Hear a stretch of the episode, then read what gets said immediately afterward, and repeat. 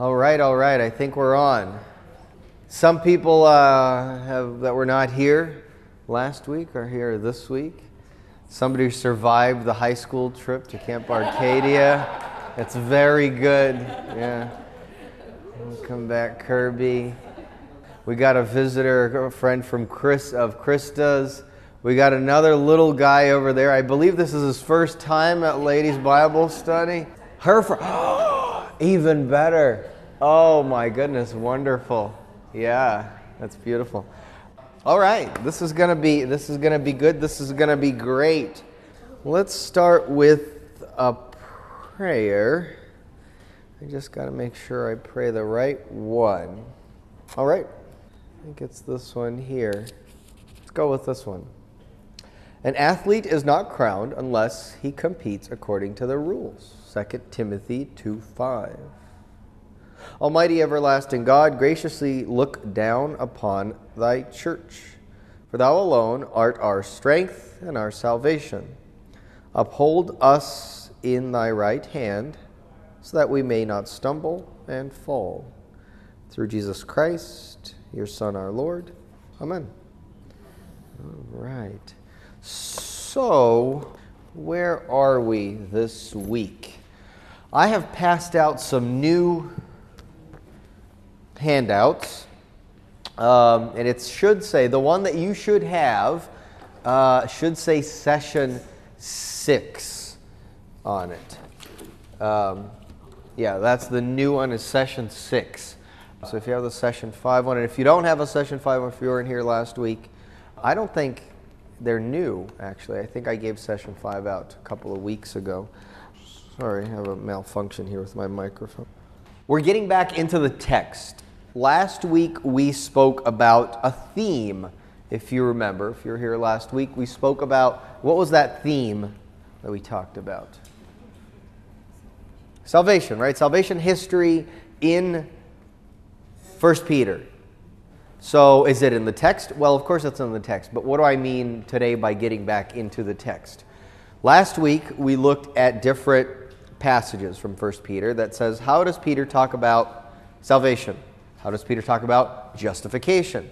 And obviously he does that throughout the letter using different phrases or images or ideas from the very literal he was nailed to a cross, to a tree, as Peter says, from the very literal to other types of images that he uses out of darkness into light. Not a people, now a people. You know, that kind of image.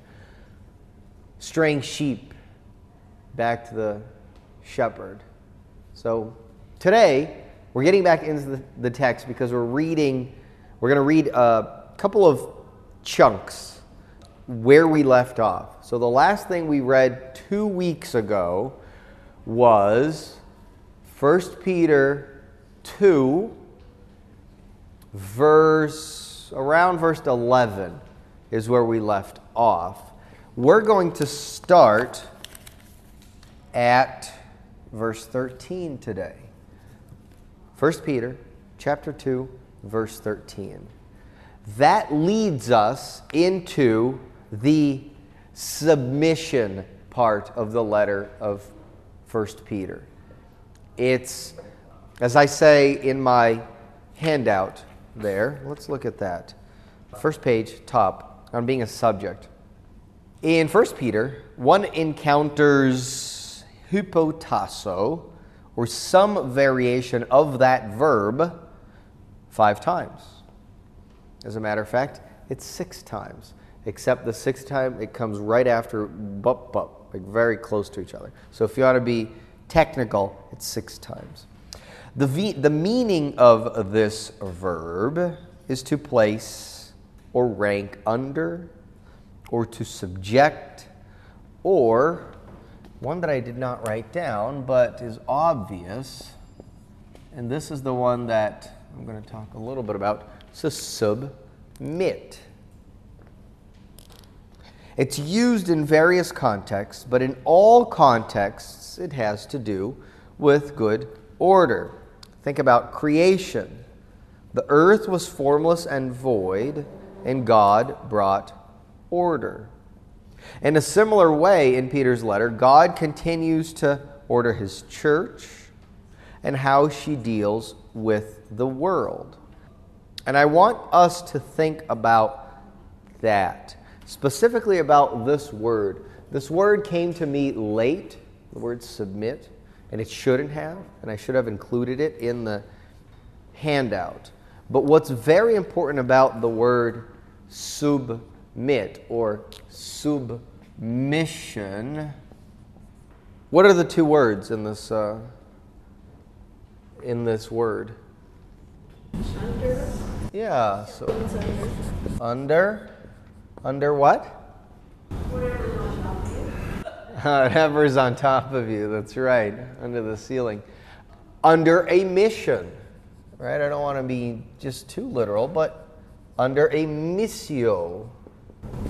That's a letter. That's right. Well, sent, right? This is what you're sent for. This is your missio. A missio Dei is a word we use in theology, the mission of God, the purpose. What is he being sent for? What is he being uh, doing? So, under a mission, submit, submission. I want us to keep that in mind as we talk about what, what's Peter getting at. The first part of the letter was a lot about who God is and what God has done. Through Jesus specifically. Peter's pointing Jesus. It was a mess, and now it's not, because Jesus is here. You were a mess, and now you're not, because Jesus is here. Right? That's, there's that idea there. And I'm not saying that it is all theoretical yet up till this point, but Peter is explaining it in this is what God did in these broad terms. How does that differentiate from today, what we're going to start? Because now he's going to get into the nitty gritty, like more than before, more than he's done. He's going to tell you exactly what we are to do. What does it mean to submit or to subject? Who do we do that to or for? So he's going to get into it in a much more detailed way than we ever heard before in his letter. And it is a change. It feels like it's a change in gear. And you can think about it that way. Or you could say, well, Peter's been talking about how God made us right throughout the letter. Isn't this just a continuation of that? And I think that would be a very, very, very good uh, way to think about this new section. Because we had the who or what God is, and then later you had what did he do for me, called out of darkness into his marvelous light. We have all that conversation going on. And now, two is not necessarily second chapter, but more of an order of things. Now it's um, what does it look like? And from now until almost the end of the letter, that's how things are going to start to sound. Peter's going to be tremendously practical in your relationships with other people, in your relationships in the church, in your relationships with your pastors, in your relationships with your bosses, with the government, husbands and wives. And we have not seen that before. This is going to be a brand new, um, not idea. Again, I don't want to go with the brand new ideas, uh, uh, but just he's going to speak differently, maybe, if I can say it that way. So, an overview. This sheet that you have, it's two pages. You don't have the third page, and I did not print the third page because uh, there's barely anything on it. So that's what I'm uh, filling in. That's my job for uh, next week is to fill in these other parts. But if we look at page one and page two, and I invite you to do that, and I only want to look at the headings that I have, like number one, and then the other page, number two. So, number one, we have be submissive or be subject for the Lord's sake to every human institution. Number two, on page two, we have servants. Be submissive or subject to your masters. Then, for the third, fourth, and fifth that I didn't put in your um, in yours, but I'll tell you where they are. Chapter three then goes likewise, wives, be subject to your husbands. Point four is angels, authorities, and powers have been subject to Jesus. That's in verse uh, 22 of chapter 3. So if you're keeping track, I'll tell you exactly where they are. Right? The first one is in chapter 2, verse 13. The second one is chapter 2, verse 18. The third one is chapter 3, verse 1. The fourth one is chapter 3, verse 22. And the last one, number 5, likewise, you who are younger, be subject to the elders. 5 5. So those are the. And this is a short letter. Remember, this is only five very short chapters. And yet, this is something that Peter would like us to look at or do. So I would like us to get going with the first one on page one. Let me uh, spin my Bible here to First Peter. A lot of times we hear the word subject or submit. And we've been taught to think of that as bad. Plain and simple. It's bad. Especially since the Enlightenment, because I'm a free person. Nobody can tell me what to do. I think and feel and say and act the way I want to think, feel, say, and act, even if I'm a kid or I'm a teenager, or I'm an adult. I am my own person. Are there good things to that? Probably. But if we look at our society today, are we a more family oriented society, or are we more now an individualistic society? Um, I think that's pretty obvious. Do we try to glean knowledge from those older than us and our parents? And our mom and our dad and our grandparents? Or are there other places that, I, that can make me smart? And I don't need my mom and dad. I don't need my grandparents. I don't need my wife or my husband. I can get smart another way. I think all of that has to do with submission. All of that has to do with being under the mission of somebody else, understanding that that's all in order in love, in joy. Because it's very easy for us to hear the word submission and say, well, look what happened in history when all these people submitted to this person. It ended up in catastrophe. Well, look at my family where my dad was a tyrant. Everybody had to be submissive to him. And look how terrible that was. We love using the negative, specifically with this word.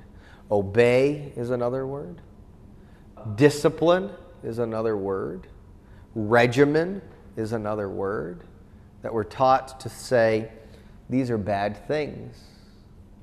Well, I don't know. The Bible talks a lot that way when it comes to creation, when it comes to the church, when it comes to families when it comes to dealing with people every day. The Bible doesn't like, well, Jesus doesn't like messes. And, um, and this is why these words are said. That's why he wants to order the world in love. So if we think about it that way, rather than the awful examples that we have, if we think of Jesus as a true rabbi and master to his students, and how everybody was sitting at his feet, that's a beautiful image. Rather than saying he was a tyrant and forced people to be with him even when they wanted to leave. Actually, quite the opposite. We have plenty of people leaving Jesus, right? John 6, that's too hard for my ears. See you later. You know, um, that's what they said. Other people leaving Jesus throughout the ministry, and he never, oh, you have to be here or else. And I want us to think about that, and I'm serious uh, about this. I can use this church as an example. And I don't think this is a secret to anybody in this room, but I'm not the senior pastor. And there's a senior pastor here. And, and I've been here so long that I've been under two senior pastors at this church. I get to create my Bible studies, and it's fun and it's great, and I get to talk to you guys. But at the end of the day, I do have to talk to somebody who can say, hey, what's going on? What are you doing? Blah, blah, blah. And he's the senior pastor, and I am submissive to him. And it could be terrible. He could be a tyrant. He has the power to do that. He's the senior pastor. But it's not that way at all. We play nice because the senior pastor is not in charge. He knows that somebody else is in charge of him. And that's Jesus Christ. And it's Jesus Christ's rules, not senior pastor's rules. And I bet he would be the first one to say that. So the rules that we're playing with on the third floor are Jesus' rules, even though he's the senior pastor. And to tell you the truth, I work for this church with joy because I know that those are the rules that are being played by. Not some tyrant's rules, but Jesus' rules and his heavenly Father and the Spirit. So I submit because I know the mission that we're playing by. Right? It's beautiful. I'm under that. This is one of my vocations is to be under that mission. And I have found it to be absolutely wonderful, joyful to do that. So I want us to keep that in mind when it's joyful and when it's not. What do we do when it's not? Well, Peter has some answers to that. Let's jump in. Let's jump in and let's read. I'm talking too much. The last thing Peter says or writes in chapter 2, the last thing we really heard him saying in this narrative, if you will, not really a narrative, but in his letter, is keep uh, 212 before we jump into 13, he says, Keep your conduct among the Gentiles honorable, so that they may see your good deeds and glorify God in the day of visitation. Keep that in mind. The good deeds will come back up as we keep reading. Be subject. Here we go. For the Lord's sake, to every human institution. Whether it be to the emperor as supreme, or to governors sent by the emperor to punish those who do evil and praise those who do good. For this is the will of God, that by doing good, you should put to silence the ignorance of the foolish people. Live as people who are free, not using your freedom as a cover up for evil, but living as servants of God. Honor everyone, love the brotherhood, fear God, honor the emperor. We'll stop there. If we look at our. Uh, handout, or if you have an ESV or another type of Bible, you might get some footnotes. Be subject for the Lord's sake to every human institution. In the bottom, I have every institution ordained for people. I don't want to get into this too much today, but the word institution in the Greek is an interesting word because only in 1 Peter is it translated that way. And there's a little bit of an argument about that. Everywhere else, the word institution is treated as creation. Human creation, because that word, throughout the New Testament, it is used to talk about the creation, what God has created. So, in this sense, is it saying honor every human creation or honor every human creature? Again, just keep antennas out for that. But let's keep reading to see why I find this interesting. For the Lord's sake, 1a, what does that mean? What is the Lord's will? Why does he say, do it for the Lord's sake? He could just say, be subject to every human institution. But what does he, why is he putting that in there for the Lord's sake? I just think that that's an interesting and important addition. Yes, Marilyn? Because if we have freedom under the gospel, we shouldn't, it seems like we wouldn't have to have, but for the Lord's sake, we're willing to do that. Right. That's a good answer. Yeah. For the Lord's sake, we will do this. It's His will. For the Lord's sake. Not for my sake, Peter's saying. For the Lord's. Yeah. Uh, Carol. kind of goes with what Paul says in uh, Colossians, Colossians 3:17. Whatever you do in word or deed, do everything in the name of the Lord Jesus Christ, giving thanks to God the Father through him. Yeah. That's a good, yeah, that's good from Paul. We always got to drag Paul in, I think, to this Peter study. When it's not you, it's me doing it. Yeah. Now, I think this is very interesting, and you might or might not think so. Be subject to the Lord's sake to every human institution, whether it be to the emperor as supreme. And I have a footnote for emperor, and it says, or king. And they, uh, you know, king is basileos, and that's the word in the Greek. And so if there was a king, it would be a king, but it says emperor because he named himself. I mean, that's what his title was emperor. What's interesting about that? I guess you could say a million things, so that was a terrible question. How does this verse start? Be subject for the Lord's sake to every human institution. Then, what human institution is mentioned first? Specifically, the emperor. Does the emperor believe that he is a human institution? Isn't that beautiful?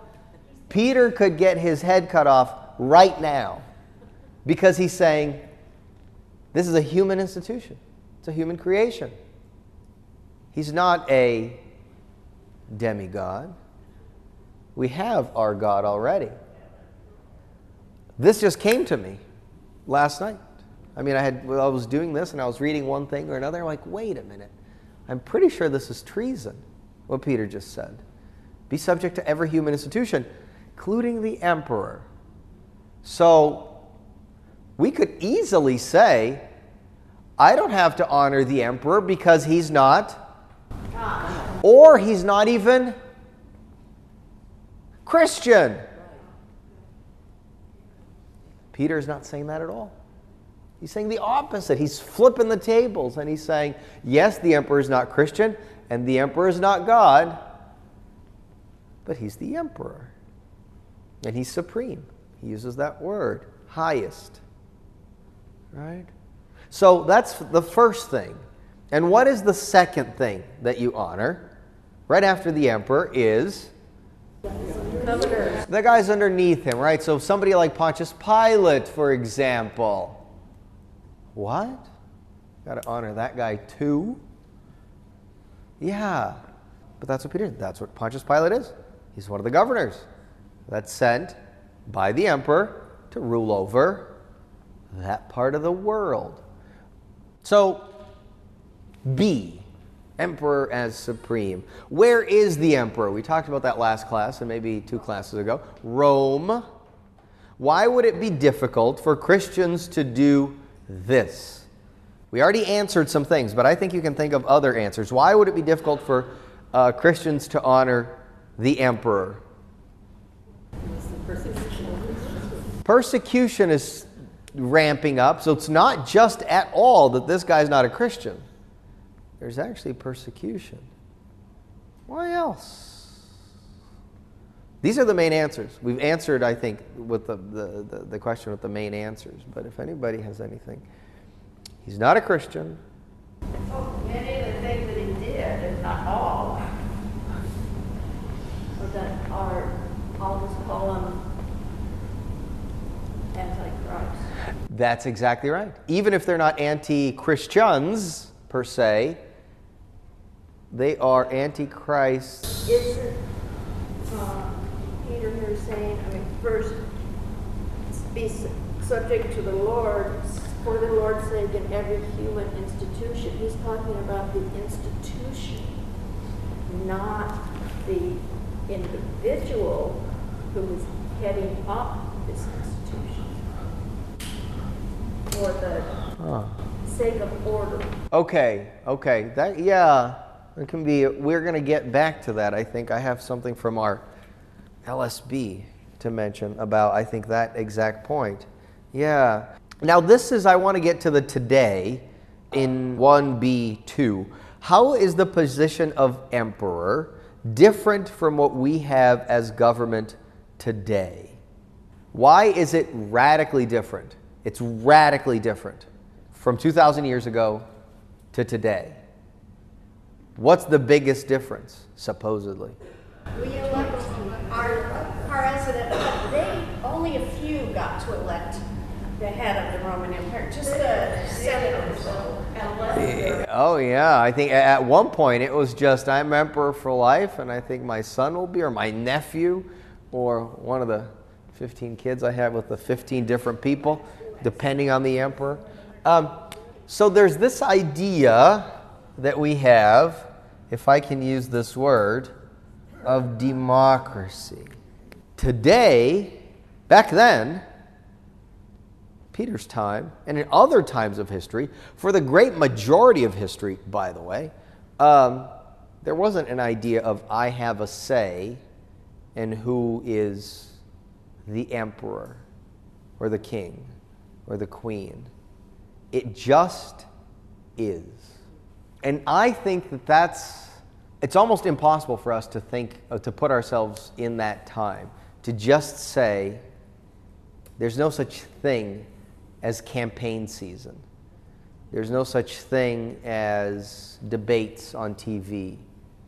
Or it's just, oh, the emperor died?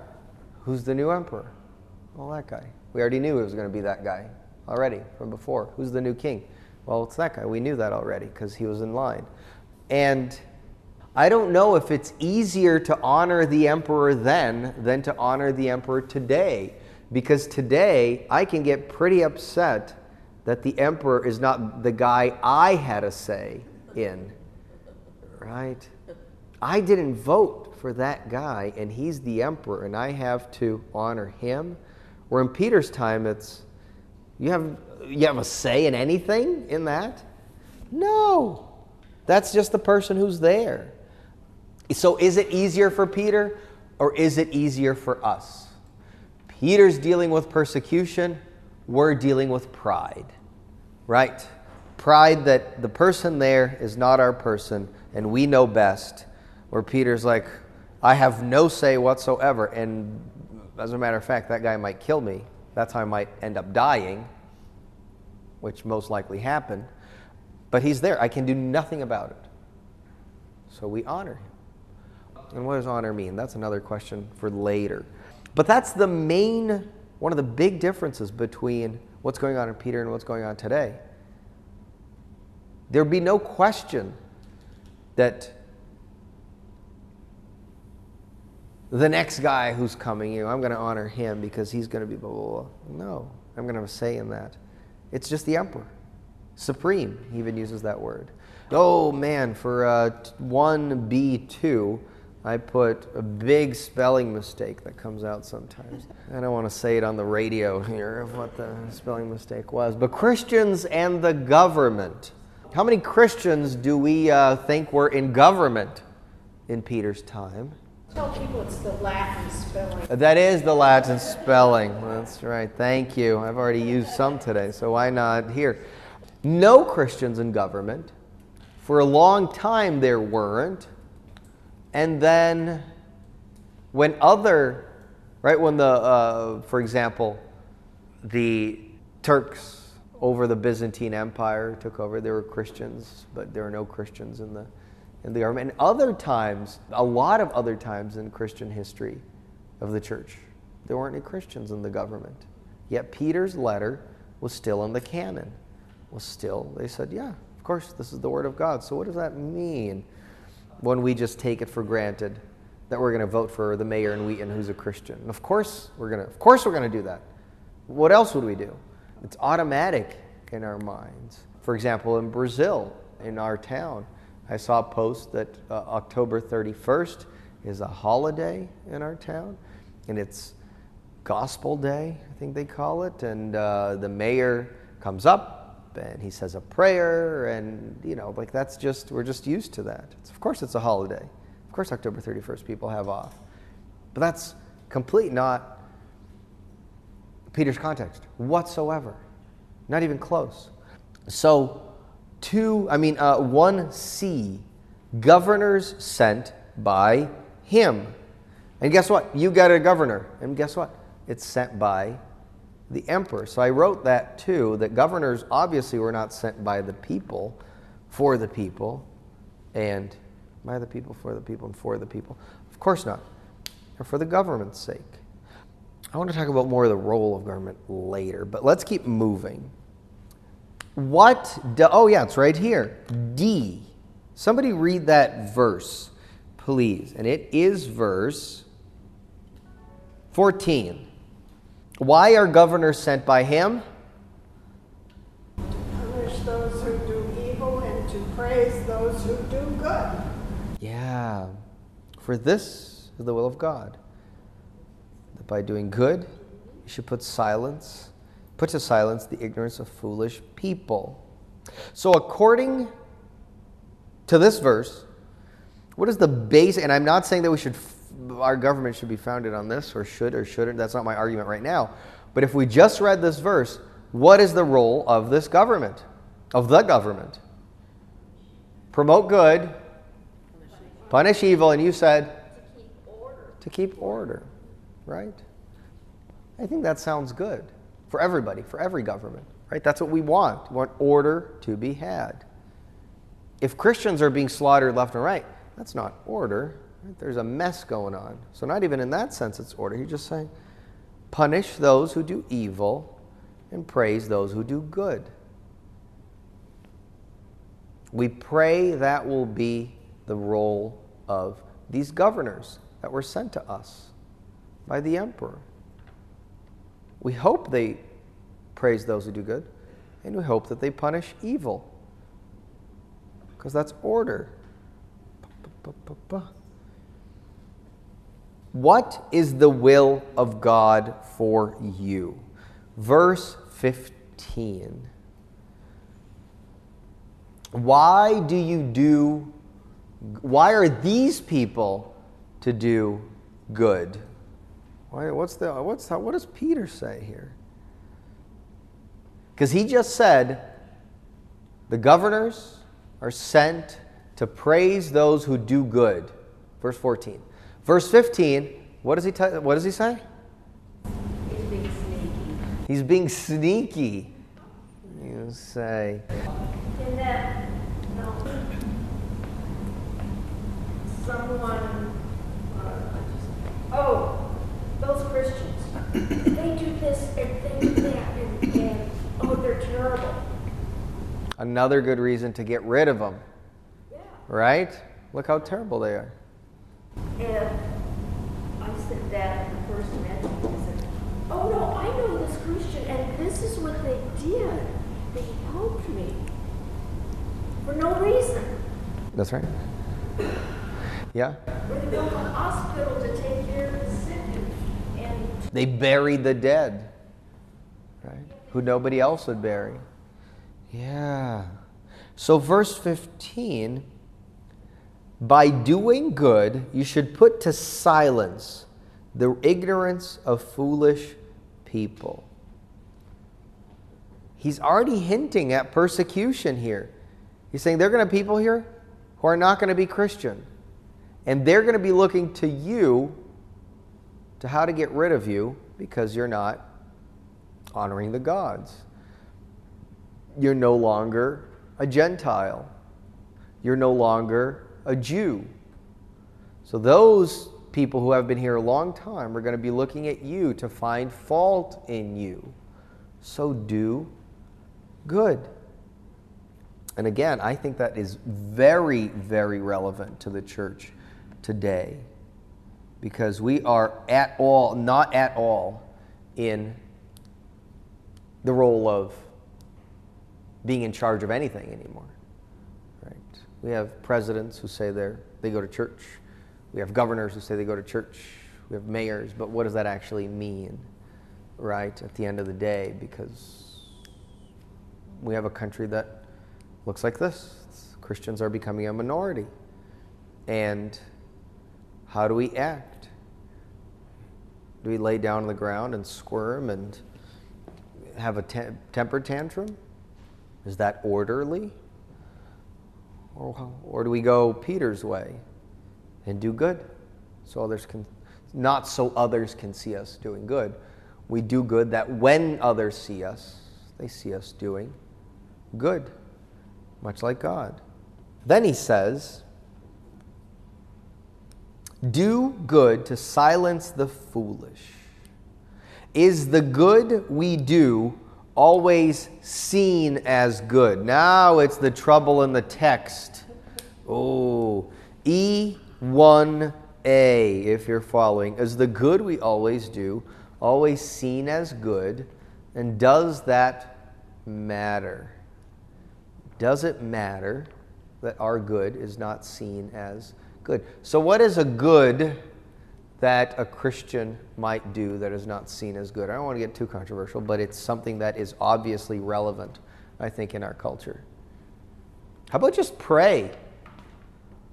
Pray for somebody who is doing something that Christ says they shouldn't be doing, but you're praying for that person. And now you're seen as perhaps even evil for doing that. Because that person's right in doing what they're doing. So if you're praying against that, you're obviously wrong and evil. Yeah, so just not even, praying is not even something that you're just in your room, right, doing it. Or, for example, people have, that have been arrested for being outside abortion clinics and praying. They're standing there and they're praying. They've been put in jail because what they're doing is being seen as evil and against the law and against this and against that. One could argue that Oh, sorry. the creating disorder, that's this weird thing that protesters are creating disorder. So this is a, that's an interesting thing you bring up. Yeah. Complicated, isn't it? Yes. Because the law of our country right now is that is okay. Right. So the Christian is being seen as disorderly. So who right. So who whose order of the world do we follow, right? Which glasses do we put on? I mean, a lot of people do find it, that disorder. Yeah. You know, that's our right. Where Christians want to tamp down our rights. Yeah. I was thinking about the violence against Jewish people and Palestinians and Muslims right now, especially because of the In the US. In the U.S., Yeah. because there's a lot of Christians in Palestine. That's right. And That's even right. in the, in, even in the Gaza Strip, there's at least fourteen hundred people that were members of that church that was bombed, Mm-hmm. and they aren't probably part of Hamas, you know? Right. And, you know, to say that, and then, but to hate Jews isn't right either. Right, right, right, right. And, and especially to provide violence against either one of them is certainly wrong. So, So if you prayed for them publicly, Oh, I do that in see. church on Sunday, Yes. don't we pray for the whole conflict? that's right. We pray for those suffering in the Holy Land. That's right. So it's something that is good, but can be seen as evil by the world. Yeah, so what order? Yeah, right, right. So that's a good point that Marilyn and Kirby brought up. What order do Christians live by, the Christian order, that is seen as evil by the world? Yeah, that's a that's an interesting question. And so who are the foolish here? Do good to silence the foolish. That's a strong word. So E B here. Who are the foolish? Simple answer. People who don't know the will of God. People who don't know the will of God. And whose will do they know? Their own. The world. Right, exactly. Any unbeliever. So what's uh, what's the oh, man? I have that somewhere down here. I think I got it from Ecclesiastes, right? Or Proverbs. So ooh, I don't want to jump all the way down, but let's go to H. H one. The fear of God is the beginning of knowledge, wisdom, and that's the opposite of foolishness. So knowing the will of God, knowing what He wants, wisdom, knowledge. The opposite of that, foolishness. Now, F is so cool. Live as people who are. Why is that so strange in this in this part of the text? How does he start? What verb does he start with? Submit. Wait a minute. So I have to do this, but he just said this, and now he's saying this. So which one is it? Peter. Right? You're calling me a chosen priesthood and a royal priesthood and a chosen nation and a, and a new people and this and that, but you're also calling me an exile and a pilgrim? Which one is it? I'm to submit, but I'm free? Which one is it? You hold. It. Say again? Freely submit. Yeah, right, right, right. Is the, is the verb in this, like, I mean, is it live like people who are free or live as people who are, like, are you free in this sentence in the original language? Or are you meant to live as if you were free? What's the difference? Let me let me Well- push back. Is he saying you are free? Oh. To live as if you are, as if you, I don't know. Is it you are free or you are as Live as if you are. you are free? I mean, I don't know what the- Yeah, definitely. You're free. Submit. Yeah. Is he saying, but, but live as if you are free? Right. Or you, or you are. Well, so uh, what do you? So how do we finish? How does he finish that sent, that verse? Not using your freedom as a cover up for evil, but living as servants of God. You are free. This would even make it more interesting if the NIV, if the ESV.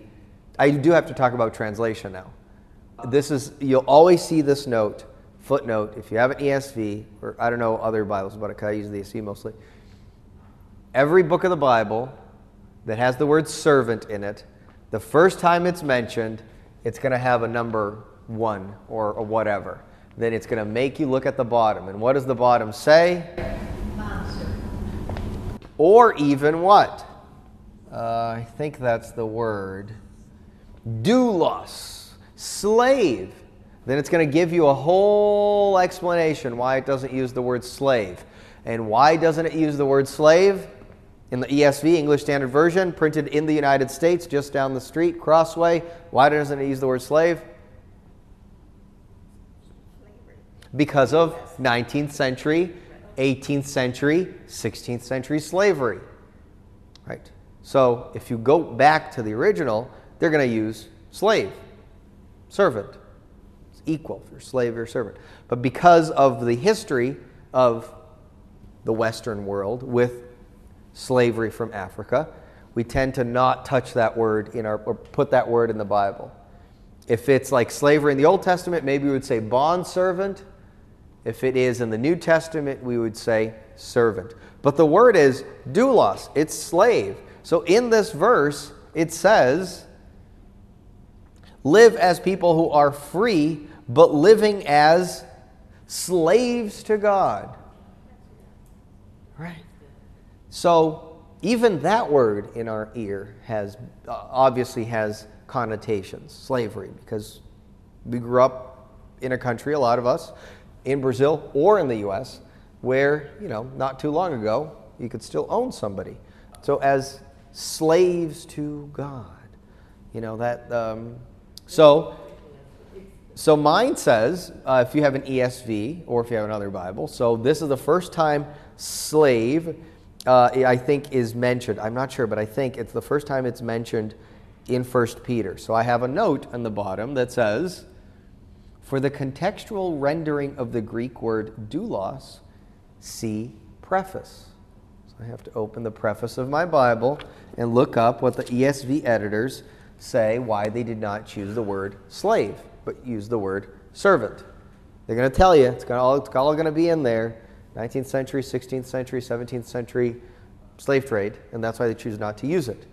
I'm not judging that. All I'm saying is if you read this verse with the word slave in it, it is it changes uh, how you hear it because you go from free, live as free, but as slaves to God.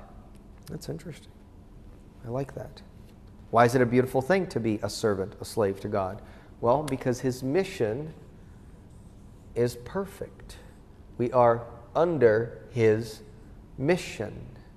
And if we are under his mission, we are free. Because his mission is to rid us of everything that's evil. And then the Son will make you free. And you shall be free indeed. Moses, under the law, required that they had to treat their slaves as a member of the family, and the, over the head of the family was supposed to make sure they were well taken care of and everything was good. Right. So it's not like the connotation. No, no, no, I'm no. not saying the rest of the world did it that way at No, that time. No, no, no. know. Yeah. But uh, I know that the Bible says they were supposed to take care of Yeah, their slaves. yeah. And treat them as family. Um, yeah, I mean, there could be a whole study of what slavery looked like in different parts of the world India, Africa, the ancient, ancient Europe, for example, North America, South America, right? One tribe conquering the other. What do you do with those other people? You have them work for you. You own them, you're not going to pay them. We just paid for it. Soldiers died. That's how we paid for it. My brother died in this battle to take over those people. That's the payment I made to own that person. That kind of idea, right? This is not a justification. I'm just saying that's the idea. So, how obviously slavery was practiced in the time of Peter is quite different. How it was practiced in the New World, I should say, in the 16th, 17th, 18th, and 19th centuries. Again, not a justification for slavery. I'm not saying that these uh, servants here that Peter's going to talk about later should have been servants, but this is the context that they're dealing with. You wake up in the morning and they're servants and they're slaves. That's just how the world is in Peter's time. And there's an emperor, and you get to do nothing about him. He's the emperor. So everything is different, uh, not everything. Plenty of things are very different in Peter's time than it is today. We have to understand that. We can't say, What? He's not standing up against this unchristian emperor who's killing Christians, and it's this tyrant, and we don't vote for him. And why isn't he calling for revolution? And why isn't he calling for the freedom of slaves? This is what the Bible should all be about. I can give you a lot of podcasts who say that exact same thing. Right? Why isn't the Bible about freeing, freeing slaves? Why isn't the Bible about overthrowing the Romans? We have those people. They're called the zealots in the Bible, right? Let's overthrow the Roman occupation in Jerusalem, right? Those peoples do exist. And we have Simon, the zealot, who joined Jesus, who said, you know what? Maybe that's not the way to go. Maybe there's another way here. Maybe Jesus means for us to live differently. But that's for the next section. That's for the next submit section. Let's try to finish this. So, live as people who are free, not using your freedom to cover up evil, but living as servants of God.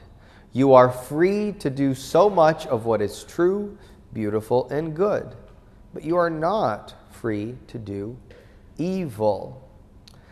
This section ends with four, one, two, three, four imperatives. Very, very short sentences. And I put them here, G H I J, with some Bible uh, verses next to each. Honor everyone. Somebody asked that once. Who is my neighbor? They asked to Jesus. Luke 10. Fear God. Proverbs 1. The fear of the Lord is the beginning of knowledge. Love the brotherhood. I put two verses there, both from Psalms. Behold, how good and pleasant it is when brothers dwell in unity. And Psalm 16 As for the saints in the land, they are the excellent ones, in whom is all my delight. And honor the emperor. Render to Caesar the things that are Caesar's. We're not going to start at all the second page, but I want you to look at the bottom of the second page. And those are quotes from different early church people that have to do with what we talked about. And I want us to look at the second one from Didymus the Blind. The fear of God must come first and govern all the rest. Then from Bede, it is not that every human ruler punishes those who do wrong and praises those who do right, since many obviously do not live up to what God expects of them. Nevertheless, Christians receive honor and praise from God if they endure the unworthiness of their rulers and stand up against their foolishness. That opens up a whole other question of what does that mean? Stand up against their foolishness. I want us to think about some of that stuff, that first section. Any final comments about this first submit? Yes, ma'am.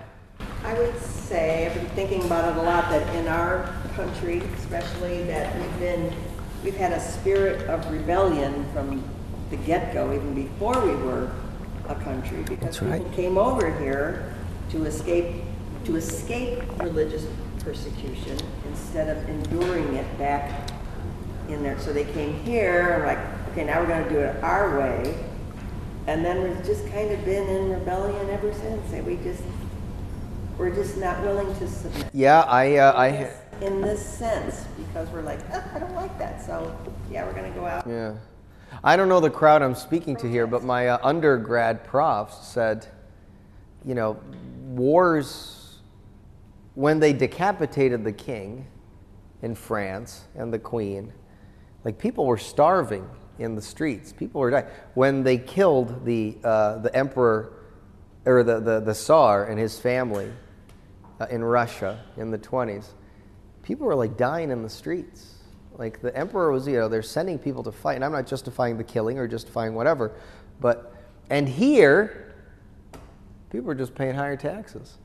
You know what I'm saying? So, in that sense, that spirit of rebellion, It's like, hey man, I don't want somebody to. So compare. I'm not saying they should have, have been an American Revolution, but in terms of comparing apples to apples, you know, we overthrew a king here in the in, in New England and the colonies uh, because we just didn't want to pay. You know, we get to say. So, um, but yeah, that sense of uh, yeah. So the idea of um, spirit of rebellion. That's interesting. We were That's- also gonna make this place Christian. That was another group of people, it wasn't the Puritans, but others were gonna turn this into a Christian place. Maryland, That's right. Yeah, yeah, yeah, yeah. We can talk about that too. especially in South America. Yeah, well, look at all the Spanish names that we have in the United States, right? And how many saints' names are San Francisco, San Jose, San. So there were two, two motives. Yeah, right. I can go down that history path a long time. I was a history teacher. All right, let us pray and let us go. Sorry for going over time. Lord Jesus Christ, Son of the living God, have mercy on us sinners. Amen.